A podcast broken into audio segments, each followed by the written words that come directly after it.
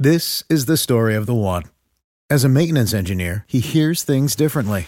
To the untrained ear, everything on his shop floor might sound fine, but he can hear gears grinding or a belt slipping. So he steps in to fix the problem at hand before it gets out of hand. And he knows Grainger's got the right product he needs to get the job done, which is music to his ears. Call, clickgrainger.com, or just stop by. Grainger, for the ones who get it done. Go behind the high walls, gilded gates, and palace facades, and into the very heart of the most famous families alive. Here's your daily consort from the Royal Observer.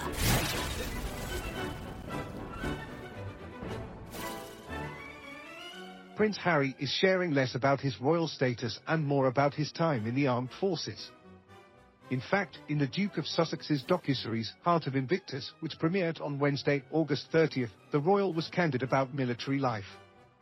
The veteran introduced himself without his formal title and looked relaxed in a sunlit room. My name's Harry, he said. On any given day, I'm a dad of two under three-year-olds, got a couple of dogs, I'm a husband, I'm founding patron of Invictus Games Foundation. There's lots of hats one wears, but I believe today is all about Invictus, Harry said in a video filmed prior to Archie's fourth birthday.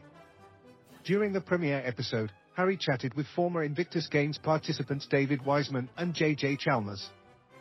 When I was a soldier, that meant the world to me. And then once I was wounded, how do you define yourself then? Wiseman said, Invictus was the best week of my life, and that lives on stronger than ever, Chalmers added.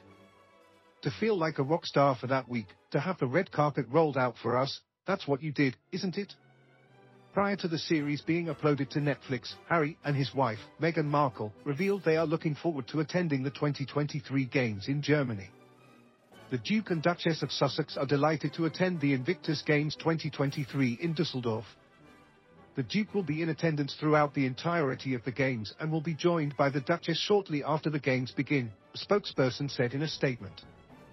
Harry dedicated his life to advocating for veterans after he retired from his position as a captain in 2015.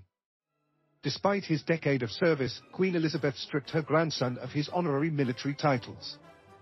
Despite losing his status, Harry continued to bring resources to servicemen. In 2022, Harry shared how proud he was to be a soldier. That I am grateful for every experience I had in and out of my uniform, that I learned how to be in true service for others, the famous redhead told an outlet while giving a list of special things that came from the job. That finding your purpose is one of the most gratifying experiences. And that working hard should be fulfilling and rewarding at the same time. Harry spoke to people,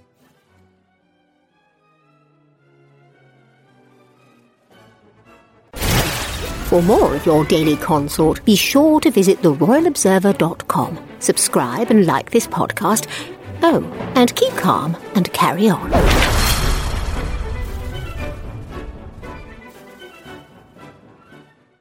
This is the story of the one.